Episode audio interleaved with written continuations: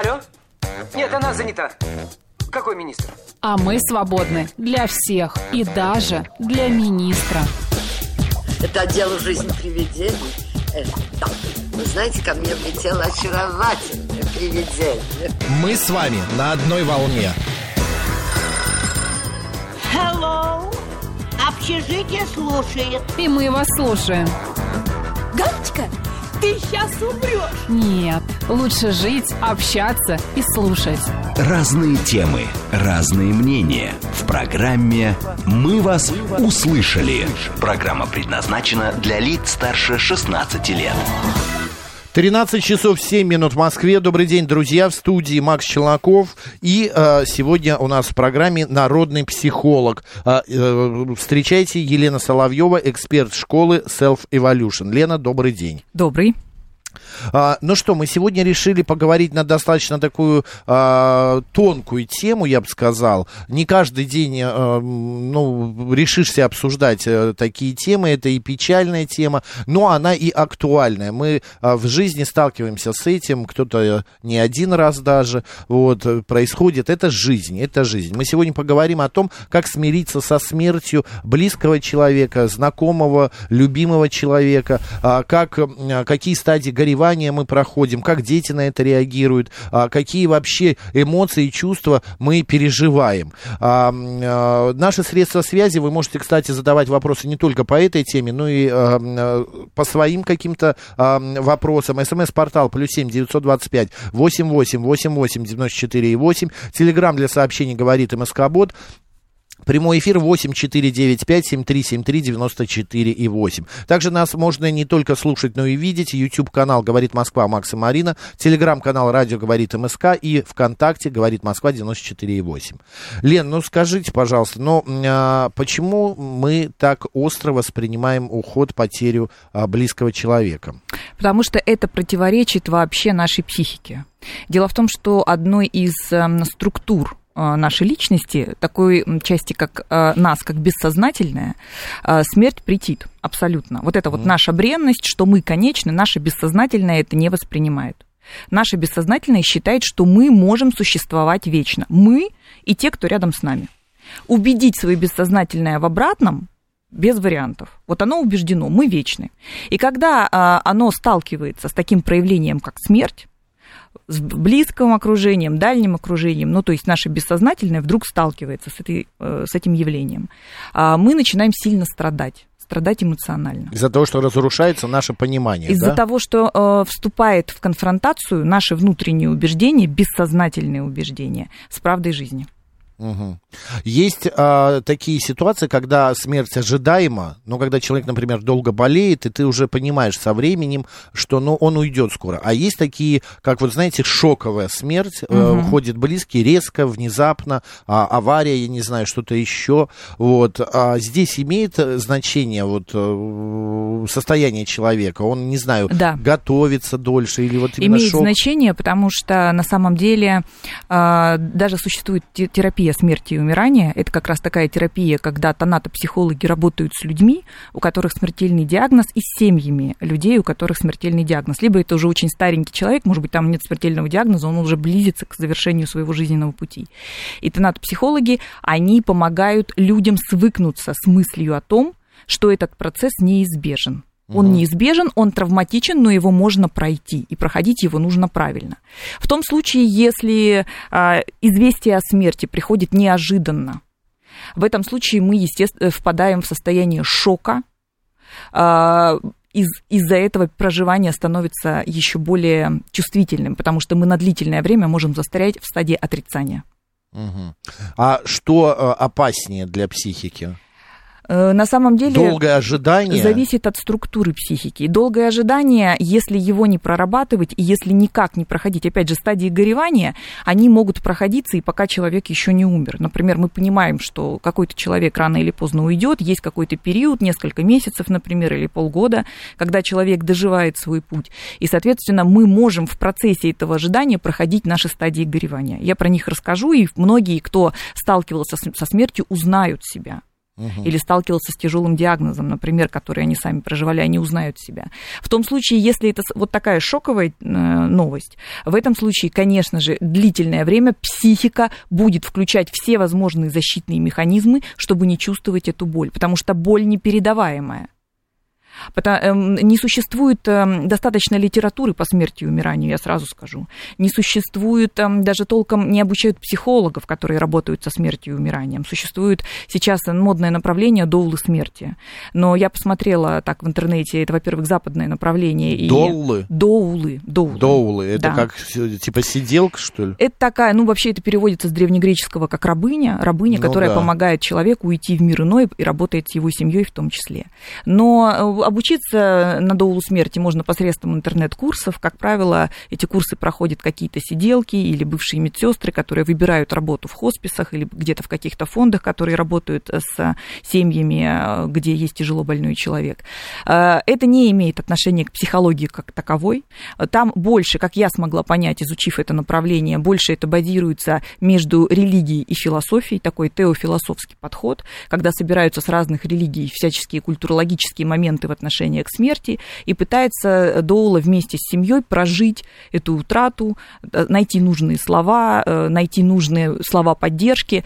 Мне лично, как психологу, не очень нравится такой подход, потому что он как бы антинаучный. Ну почему? В этом есть тоже какой-то выход, потому что Совершенно люди верно. э, боятся. Вот знаете, у меня в жизни, в моей семье было, ну, как у всех, бабушки, дедушек я не застал, и одна из бабушек очень долго уходила, она практически год лежала, и вот я видел, я еще был ребенком, я не мог подойти, там, помыть ее или как-то каким, ну, я мог еды ей принести, там, воды, но у меня мама разде- разрывалась просто, разрывалась от всего этого. То же самое произошло с мамой, когда она уходила, папа ее каждое утро поднимал, вез на коляске ее умывал, там потом кормил. Но э, когда при- есть в помощь такие люди, то это, мне кажется, это неплохо. Согласна, это Они лучше. готовы, это да. лучше, чем никак, потому что э, э, люди, как правило, вообще лишены всяческой информации о том, как происходит смерть и как происходит принятие. Почему? Потому что, повторюсь, от того, что нам очень больно,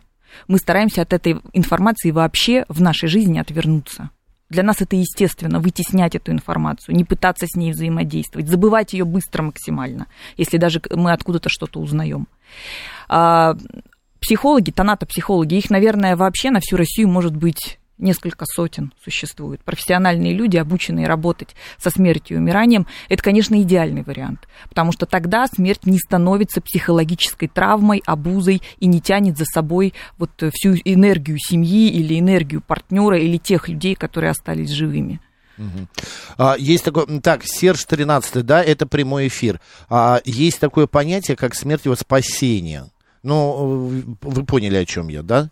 Но это когда, опять же, человек долго-долго болеет, мучительно, там за ним уход, это большие деньги, ведь все эти услуги сиделок, это недешево, эти памперсы и так далее. Здесь человек, когда вот он ушел, и семья вздыхает с облегчением. Может быть, это звучит сейчас как-то, как это правильно сказать, Господи, слово, по- помогите слово. Они, Как-то вы- звучит это сейчас кощунственно. Они, вот. это звучит не кощунственно, это, они вздыхают с облегчением. Облегчение это тоже своего рода психологическая защита. Мгм. От, того, от той тяжести, в которой находилась семья или находились близкие люди. Суть в том, что потом проходит определенное количество времени, 2-3 месяца, и эта семья, которая вздыхала Вот, с облегчением, да. впадает в чувство вины.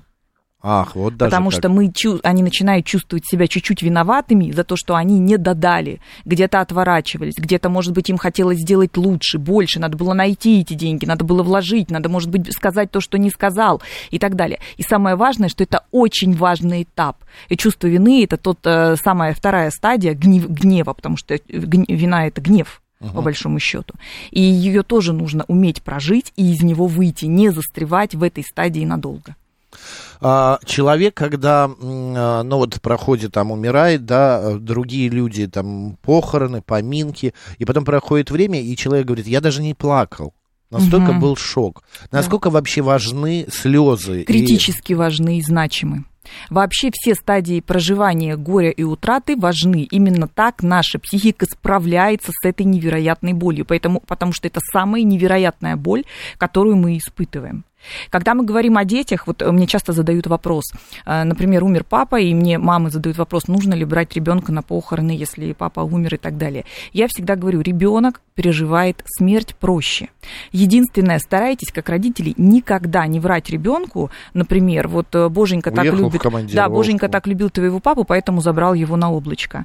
Потому что эти слова, потому что смерть это все-таки травматизация, как бы мы ни про, ее не проживали. И эти слова останутся на подкорке у вашего ребенка надолго. И в моей практике был один такой случай. А, у женщины, когда она была маленькая, у нее умер братик. И мама сказала, «А, Боженька любит мальчиков больше, чем девочек, поэтому твой братик ушел к Боженьке жить. Мгм. Она это запомнила. Потом, а, значит, она стала взрослой женщиной, у нее родился сын, и сын уже во взрослом возрасте, во взрослом возрасте, ему было уже за 40, а, так случилось, что у него случился инфаркт, и он умер. И что произошло с женщиной? Она вспомнила тут же те слова той мамы, которая сказала, Боженька любит мальчиков больше, чем девочек, поэтому забирает их к себе на облачко. И у нее случилась тяжелейшая стероидная депрессия, из которой ей приходилось выходить несколько лет.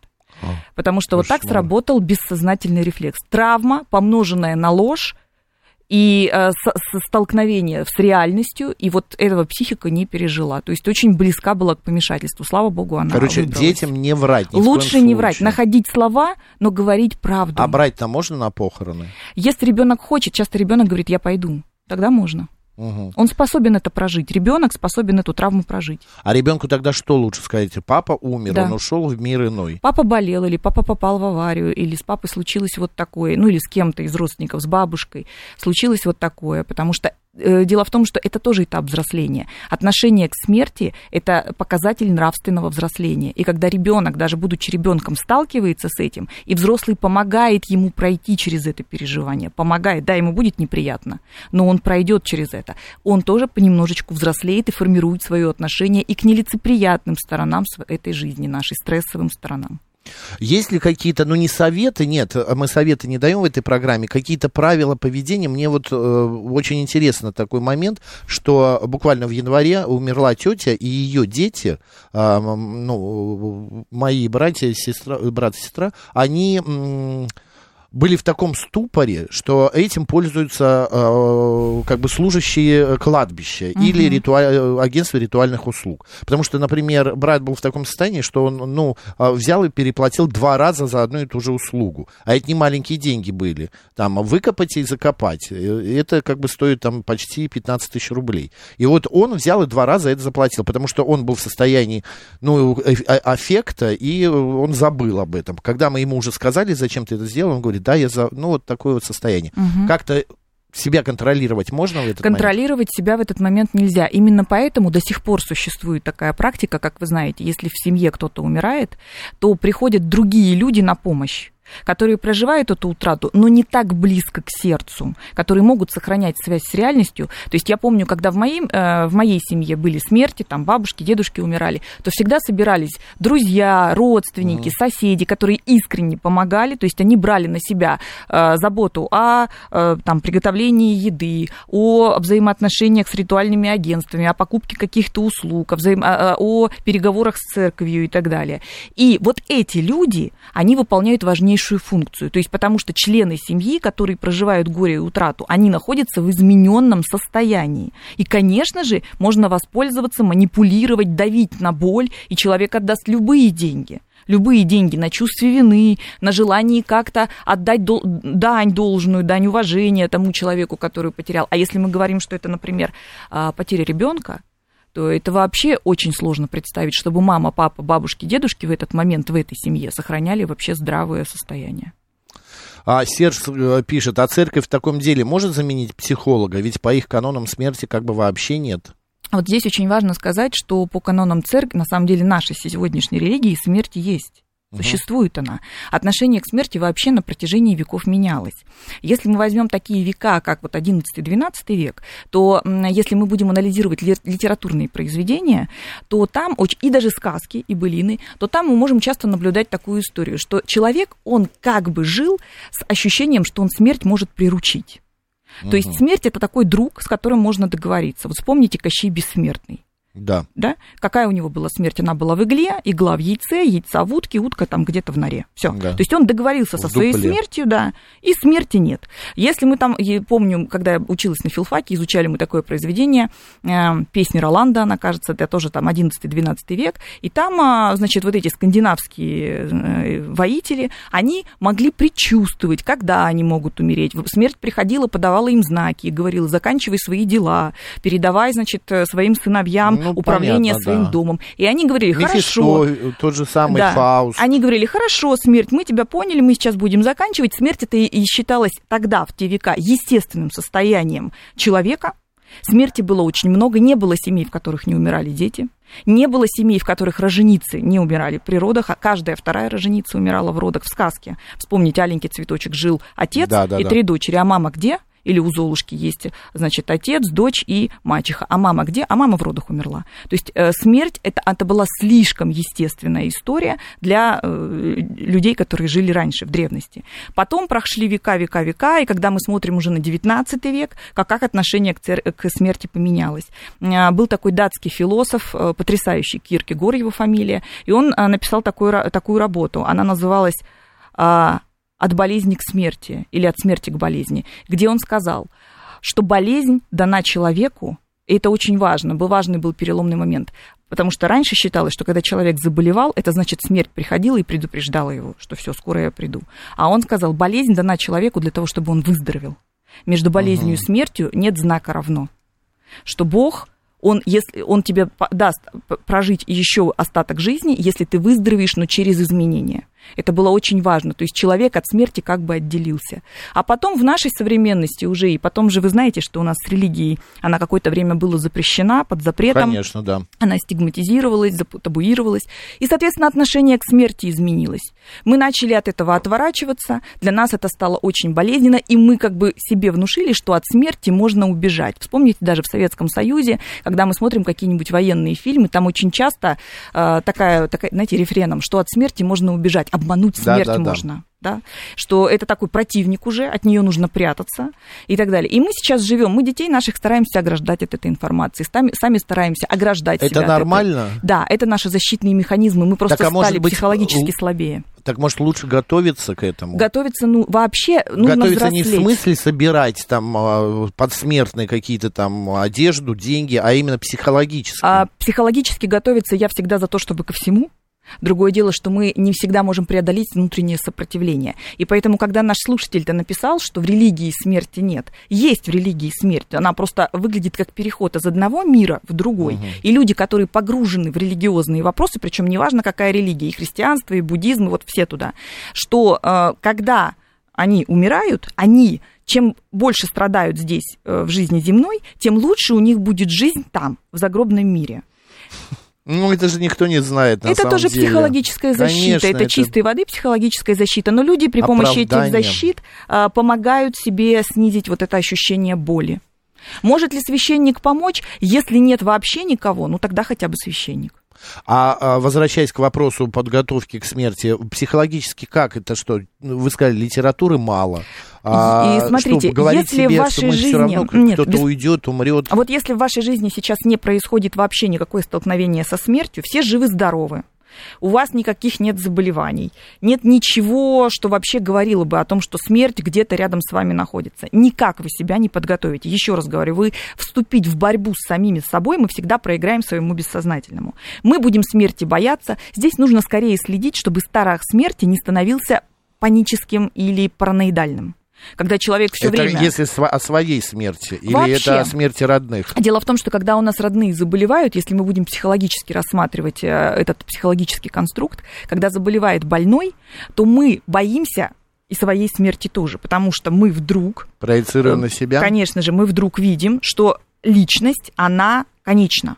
Вот перед нами был человек живой, и скоро он станет неживой или стал неживой. Мы автоматически понимаем, что мы точно такие же, и наш страх смерти в отношении себя обостряется на максимуме.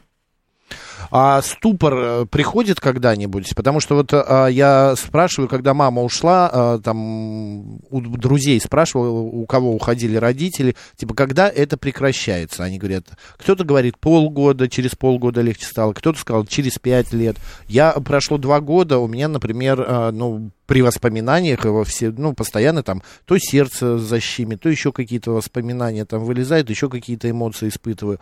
Вообще есть какое-то понятие, что человек, а, ну, я не знаю, ну, пр- прекращает переживать и прекращает э, переживать вот эти вот эмоции. Э, Да, он может прекращать переживать их слишком болезненно. Он может переживать, притупляться. он тогда, может да? даже плакать, когда вспоминать об этом человеке. Он может чувствовать какой-то такой внутренний дискомфорт, и ему может становиться грустно в этот момент. Но это его не травмирует, то есть тело не реагирует, он может из этого состояния быстро выходить. Это не влияет на его работоспособность, не влияет на его восприятие мира. Э, Это будет говорить о том, что травма прожита качественно, то есть все стадии горевания человек прошел и пришел к самая последняя, седьмая стадия, это отпускание. То есть он отпустил от себя этого человека. А, давайте про стадии э, горевания поговорим. Да. Что за семь стадий? Мы вот сейчас начнем, после новостей закончим. Да, зн- значит, здесь нужно еще отделять очень важно. Одно дело, когда мы имеем дело со смертью, но эта смерть базируется, например, э, в области нашего окружения. То есть это болеют наши близкие, дети, не дай бог, и так далее. И второй вариант, когда, сме- э, например, мы э, услышали от врача страшный диагноз в отношении себя. Мгм. И здесь немножечко разное будет восприятие. Я сейчас объясню, в чем оно будет отличаться. То есть, когда мы становимся свидетелями приближающейся смерти, это наше одно состояние, а когда мы становимся участниками приближающейся смерти, то есть мы сами под угрозой смерти, это несколько другое состояние. Ну, понятно, да. Это все зависит, опять же, от э, состояния психики. Боишься ты, не боишься. А когда ты а, видишь смерть другого человека, э, это немного другие рычаги какие-то в психике включаются. Это уже сопереживание. А пер- первая стадия, как правило, когда человек сталкивается со смертью, особенно если смерть резкая, шокирующая или диагноз, которого не ждали. Отрицание. Отрицание. Да, первая стадия, которую он должен человек пройти и сказать нет. Со мной этого не происходит, это точно не со мной, это не мой муж там где-то э, в аварии погиб, я этому не верю, это не с моим сыном, это вообще вы ошиблись, диагноз у меня ошибочный. То есть вот эта вот первая реакция считается нормой. Очень важная роль здесь и миссия у врачей, потому что когда они сообщают о том, какой диагноз и сколько осталось, они часто не задумываются о психологическом восприятии и чуткости. И очень часто своими словами могут убить надежду. А надежда критически важна в процессе проживания, в том числе даже и вот ухода кого-то. Но я могу тут немножечко защитить врачей, потому что это их обыденная работа, и для них эти слова сказать человеку или о, о- о нем, или его родственник, о его родственниках, что он скоро умрет, это очень тяжело все-таки. Но они черствеют. У меня просто медицинская семья, и поэтому здесь как бы, ну вот это вот все, я знаю, как это Э, тяжело. В, со- в современном образовательном процессе уже их учат тому, чтобы и Да. где-то вовремя направить к психологу, и где-то правильно подобрать слова, и где-то сказать очень двояко, то есть дать двойное послание, когда человек понял серьезность ситуации, но при этом не теряет надежду. Елена Соловьева сегодня народный психолог. После новостей продолжим. Тема сегодняшней программы «Как смириться со смертью».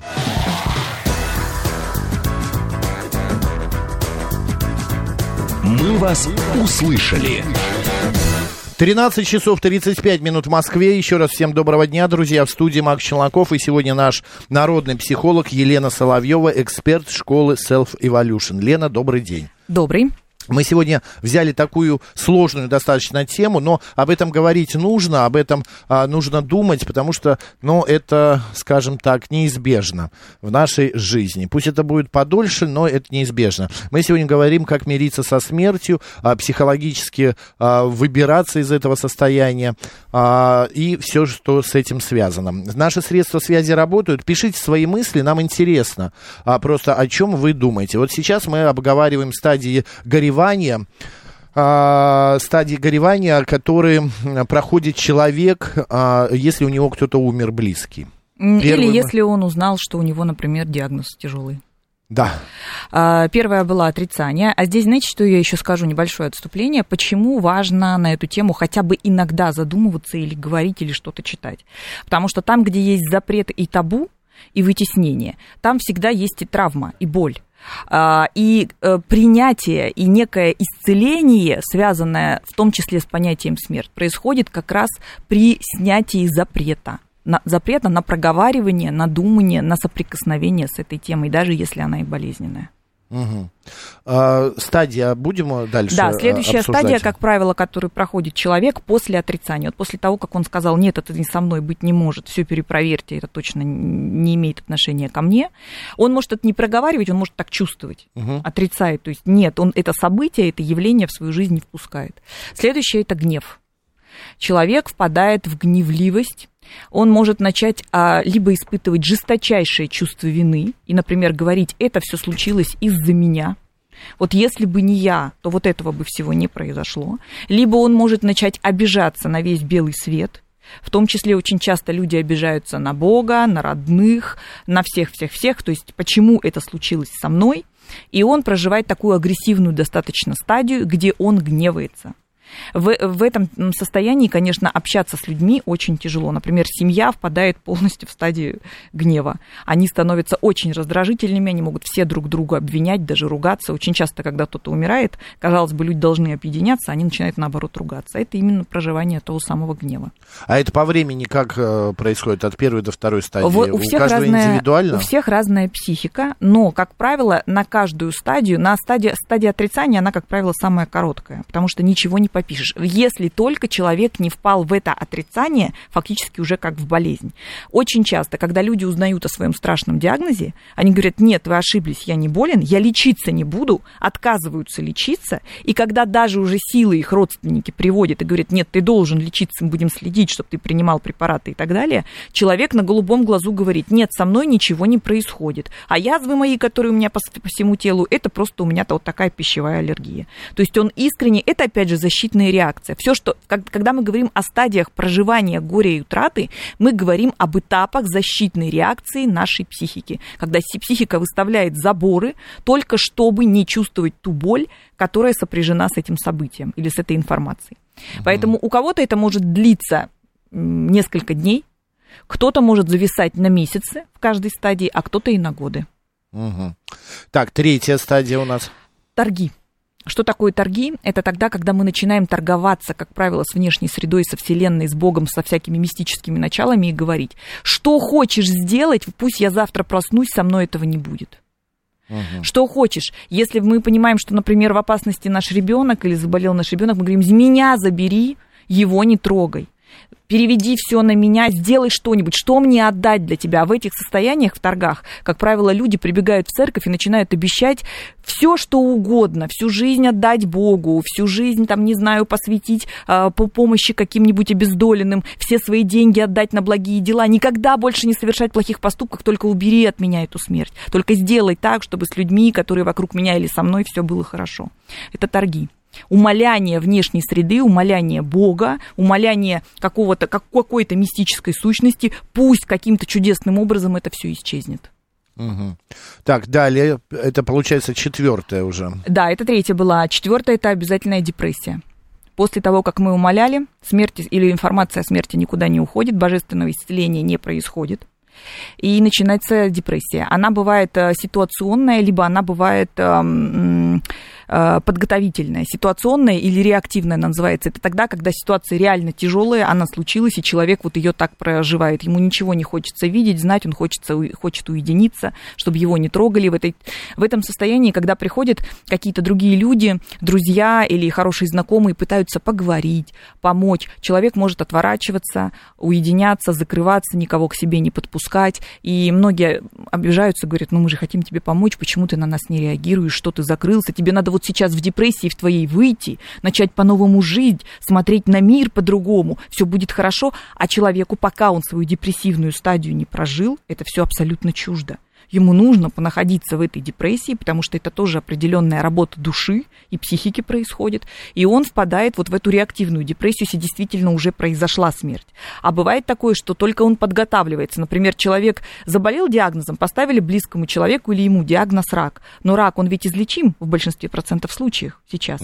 Но подготовительно он может проецировать самый а, негативный сценарий и подготовительно впадать в эту, в эту депрессию. Когда тонопсихолог, тонатопсихолог начинает работать, или просто психолог, который работает с этим вопросом, он всегда смотрит, какого качества эта депрессия. То есть уже произошло, или человек только готовится к самому плохому и проживает это. У нас звонок есть, давайте, давайте. попробуем. А, может быть, человек со своей проблемой обращается. Добрый день, как вас зовут? Добрый день, Галеев Сергей Самович, 3 9 52 года город Москва. У меня рак простаты третьей степени. Сделали операцию. Я не переживаю вообще.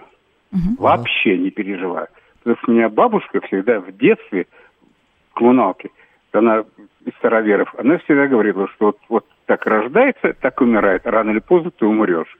И все. Поэтому я не знаю, почему у вас всех проблемы. Я вот сколько лежал в, в онкологической больнице тут э, последние Нет, два ну, года. Вы знаете, смотрел, это не у нас проблема. Дело в том, что это нормально бояться смерти. Это нормальное состояние да, бо, человека. В том-то и дело, что если в детстве бабушка, мама церкви объясняли, что ты родился, рано или поздно умрешь. Какая разница? Все равно жизнь конечна. Я представляю себе историю, а, если смотрите, бы мне... Спасибо, мы услышали да. вас. Смотрите, какая происходит реакция. Сначала человек говорит, я абсолютно не боюсь, но как только вы высказываете ему первое возражение, человек начинает очень эмоционально защищать свою точку зрения, говорит, да если бы и в детстве. Это, ну, для меня, как для психолога, говорит о том, что человек находится в дичайшей стадии отрицания. Угу. То есть он до сих пор вот считает, что, конечно, что это то, что происходит, с ним не случится. Да, он знает, что у него есть такой диагноз, да, он понимает, что он уже пожилой человек, да, он как-то отмеряет себе какой-то промежуток времени и говорит, ну, меня в детстве же предупредили, что я когда-то умру, ну, поэтому, собственно, я сейчас абсолютно не переживаю. Абсолютная защита, потому что если сейчас этот человек включит переживания по поводу того, что с ним происходит, он боится, что он расклеится и потеряет э, контроль над собой. И как ему это будет переносить? Поможет это ему? Он не знает. Не поможет это ему? Он не знает. Здесь очень важно, если сам человек выбирает для себя такую стратегию, важно понимать, что его окружение, угу. которое находится рядом с ним, оно вынуждено на это смотреть и искренне удивляться. Вот у меня, например, мой папа, он тоже такой адепт отрицания. То есть ему ставят диагноз. Пока этот диагноз не приобретает катастрофических масштабов, он лечится бесконечно какой-то народной медициной. Там подорожник прикладывает, что-то там выпаривает, все время ветеринарные препараты использует. Потом, когда а, однажды от ветеринарных препаратов а, против рака он ослеп, ослеп, открыл глаза и ничего не видит. В этом случае он, конечно, а, принял а, доказательную медицину, эта медицина, слава тебе, Господи, вмешалась и помогла, но опять же, как только он сталкивается со следующим а, последствием своего диагноза, он начинает опять отрицать. Он говорит, не, не, подожди, это я сейчас бинтом эластичным перемотаю, я такое в Ютубе видел. Угу. Вот здесь я там, значит, вот этим намажу, барсу, барсучий жир хорошо помогает, а вот здесь это я пойду помолюсь. Вот это же абсолютная психологическая защита. Ну это да, это понятно. Так, идем далее. Степени э, стадии горевания. Это у нас пятое получается. Когда человек от, а, прожил, смог, ему дали прожить депрессию и поддержали его в его депрессии. Здесь я, кстати, предыдущему звонящему радиослушателю желаю искренне психологически быть стойким и как он может, так и принимать э, свою э, болезнь. Но он нормально он, воспринимает. Может... Он э, готов, знает, что он скоро умрет. Мы-то не знаем, а он знает. А, значит, следующая стадия называется либо смирение, либо принятие.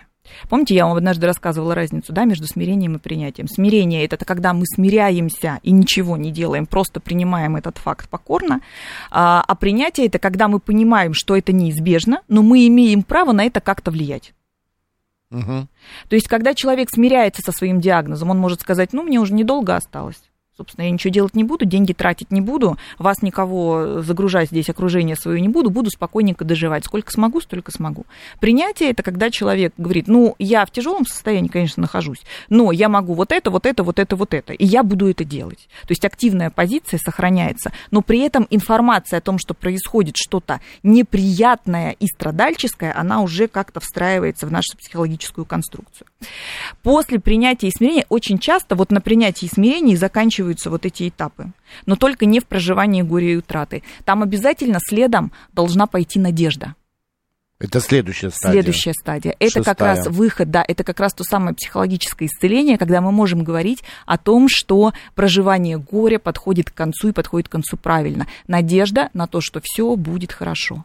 Если у нас уходят родители, мы говорим, они прожили достойную долгую жизнь, а, здорово, что Оправдание они, например, какое-то мы ищем, Надежда, типа того. надежда, да, мы говорим, что здорово, что они, например, отошли в мир иной, находясь дома, а не где-то в больнице в одиночестве, что я все-таки смог сказать то, что сказал, или что я смог даже там потом уже где-то после того, как человек умер, все равно ему это сказать. Если это речь идет о наших партнерах, о наших супругах, если такое случается, мы э, говорим, но несмотря ни на что, у меня были прекрасные там периоды жизни, которые я рядом с ним э, находилась. Если это касается нас самих, мы говорим, но тем не менее мы до сих пор еще живы, и мы можем с этим что-то делать. До сих пор у нас нет еще никакого финала, после которого мы не можем уже uh-huh. ничего поделать. Поэтому вот эта надежда, это говорит о том, что психика справилась, справилась с утратой. До этой надежды доходят далеко не все, многие застревают или в отрицании, как мы сейчас видим, или в депрессии, или в гневе, они постоянно злые, они всю жизнь говорят, «Ну, никогда не простим этот весь белый свет за то, что со мной такое случилось, за то, что я с этим столкнулся. И последняя стадия, которая э, является завершающей, исцелительной, это отпустить. Это позволить своей голове не подчинять свою жизнь мыслям о смерти и не подчинять свою мысль, свою жизнь грустным переживаниям по поводу вот этого трагического события.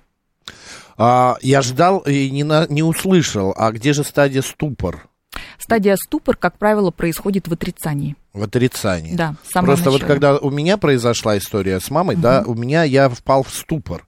У меня не было никаких эмоций, у меня не было слез, у меня не было... Э, ну вот у меня просто был, ну, такой ступор, что как такое произошло, и я просто даже жил в состоянии какого-то... А, единственное, погасли, как-то померкли краски вокруг. Потому что вы это прикрутили не, все эмоциональные это переживания. Метафора. И хорошие, и плохие. Это не метафора, так и происходит. Когда мы не можем дать своей психике пойти в проживание утраты, мы впадаем в ступор, и мы вынуждены все наши эмоциональные переживания выключить. То есть пусть они работают на 10% из 100. То есть мы и горе, и тяжесть чувствуем на 10, на 15%, процентов из 100. И все остальные, радость, э, там, положительные всяческие моменты, любовь там и так далее, интерес к жизни, мы тоже чувствуем на 10-15% из 100. И это тоже свидетельство того, что человек находится в травме на данный момент. Если он попадает к специалисту, что делает специалист? Специалист усиливает его переживания, усиливает те или иные эмоции для того, чтобы человек начал их проживать. Плакать, гневаться, торговаться, депрессировать, потом, э, значит, принимать, выходить в надежду выходить в отпускание. А, Тимур Тимур пишет, у меня трое малолетних детей, и я до ужаса боюсь, что кто-то из них умрет. Как держать себя в руках? Это наш э, э, самый страшный страх. Не существует никакой вообще классификации, честно говоря, горя. Э, никто это не изучал. Я говорю, и книг-то мало написано, и научных работ мало об этом написано. И только по, если читать, есть такие книги, где собраны э, исповеди тех людей, которые уже находятся на грани смерти. Например, вот они завтра уже умрут, а сегодня они что-то еще способны рассказать психологам, и психологи составляют такие очерки. И если такие очерки анализировать, то страх за смерть детей – именно, и переживание боли от смерти детей, оно является максимальным. То есть не от родителей, не от страшных диагнозов нас самих, не от потери партнера, а именно от детей, что вот это является максимальной болью и максимальной травмой. Поэтому, конечно же, когда человек говорит, я боюсь, что с ними что-то случится, с моими тремя детьми, это говорит о том, что страх смерти на максимуме сейчас находится. Другое дело, что когда а, нет ни, никакой базы, на которую это внутри страх смерти опирается, чем он подпитывается, то, по идее, такого не должно быть. То есть мы тревожимся за то, чтобы с нашими детьми все было хорошо. Мы делаем превентивные меры, чтобы с нашими детьми все было хорошо. Но то, что мы можем, как э, наш слушатель пишет, что я постоянно боюсь, что с ними кто-то из них там уйдет куда-то, да, и я больше его никогда не увижу, это все-таки такое невротическое. С этим mm. бы работать. Оно Сем... на что-то опирается внутри. 7373948, телефон прямого эфира. Добрый день. А, добрый день. А, смотрите, ну просто вопрос такой, не знаю, с чем было связано. У меня был период такой в жизни, в принципе, внешних, э, скажем так, каких-то воздействий я не помню, как повлияли. Но был какой-то период, когда я, ну, до паники боялся засыпать.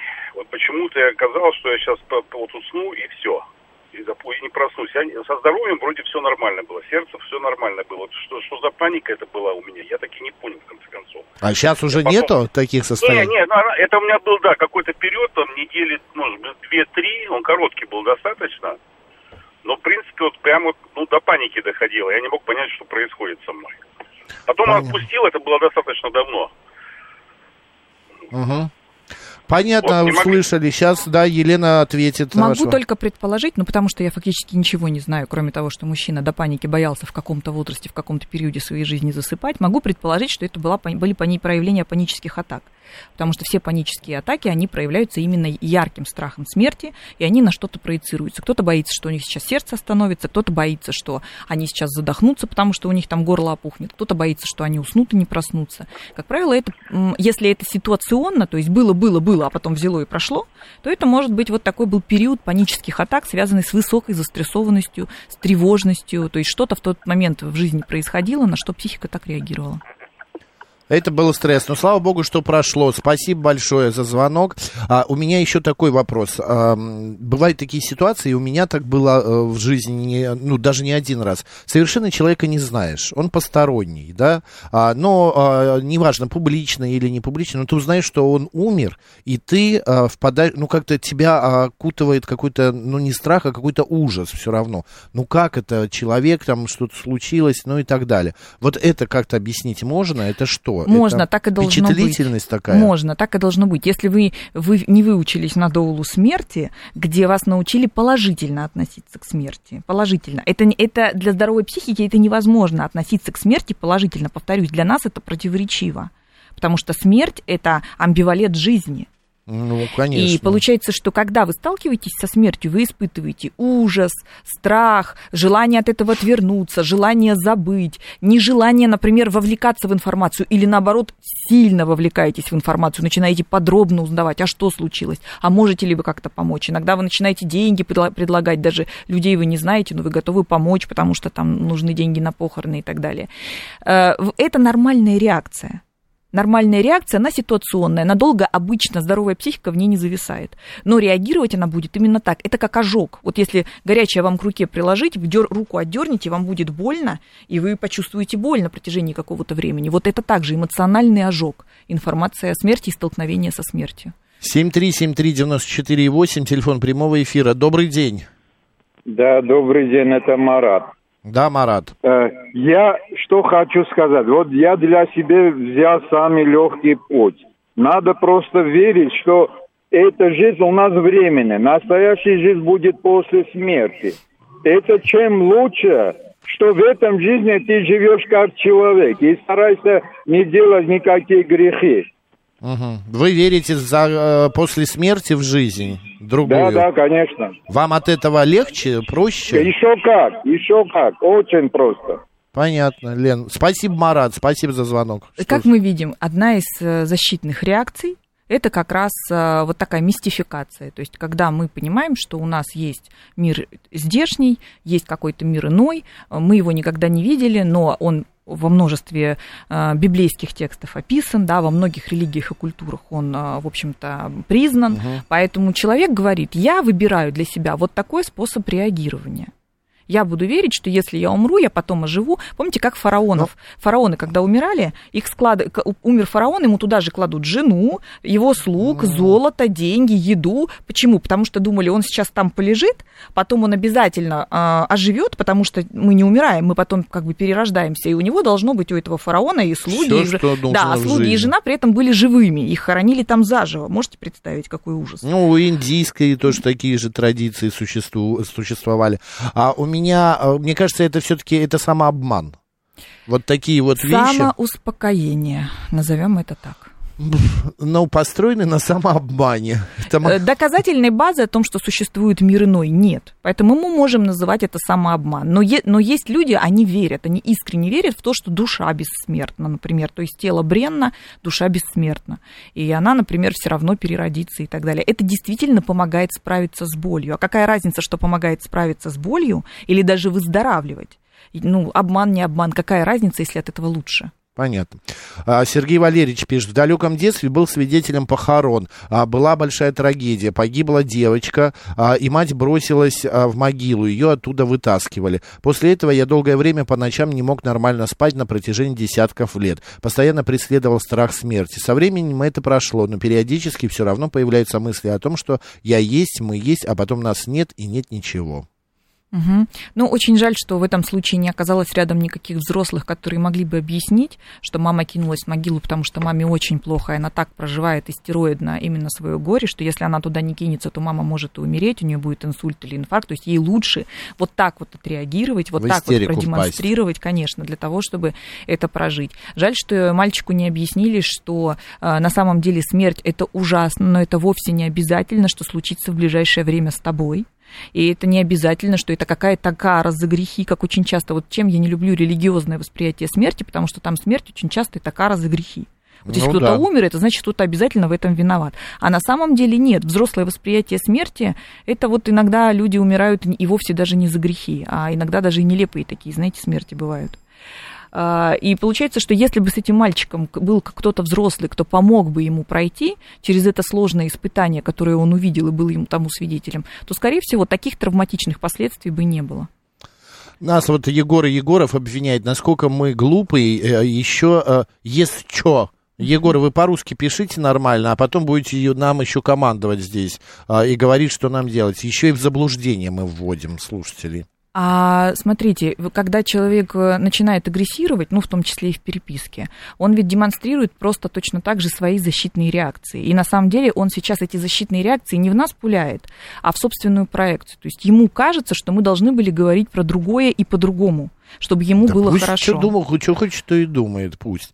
А, мне врач сказал, у вас рак, без анализов, УЗИ и прочего. Уж поверьте, я много видела, не ошибусь. Не подтвердилось, но я пережила очень непростые две недели. Помните, Пишет как, когда я в самом начале передачи вам Да. сказала, что от врача очень многое зависит, как будет происходить выздоровление в том числе. И то, что врач может быть психологически ам, жестоким, в озвучивании, в озвучании диагноза, это говорит о том, что и надежды он может лишить, и вообще настроить человека на неправильный лад. Все-таки, Лен, э, подводя итог нашей программы, смириться со смертью близких людей, это как-то возможно? Возможно, если это уже случилось. Предварительно нет. Вот смысле, нельзя подготовиться, ну, нет превентивных В смысле, мер. что, развести руки и сказать, ну, случилось и случилось, что я теперь Нет, прожить, могу? прожить все горе, прожить ту боль, переработать ее и отпустить. Прожить, э, еще раз напомню, что Елена имеет в виду, это плакать, это... Прожить горе. Да, прожить горе, это если истерика, так истерика и так далее. Если- Вина так вина, агрессия так агрессия, желание вернуть так желание вернуть, желание протестовать так желание протестовать. Все это прожить, а потом прийти к тому, что это случилось. Так произошло. У меня была знакомая, которая говорила, зачем люди ходят на могилы э, своих родных, по которым они так сильно переживают. Ведь это же теребит душу, это мешает, э, ну, как бы успокоиться. Мгм. Кому-то мешает успокоиться, а кому-то помогает, потому что они таким образом э, сохраняют связь, ментальную связь с людьми, которые уже ушли. Лен, спасибо большое. Друзья, ну вот таким образом мы попытались сегодня поговорить о смерти, о том, как мириться с ней, нужно ли мириться. И, как выяснилось, самый лучший а, а, помощник в этом – это эмоции. Переживать а, именно а, то, что э, хочется плакать – плачьте, хочется орать – орите. И стадии горевания тоже нужно проходить. Елена Соловьева, эксперт из школы Self Evolution, была сегодня народным психологом. Лен, спасибо, удачи, до следующей недели. До свидания. Да, и Макс Челноков, хороших вам выходных, друзья, и не грустите. Пока.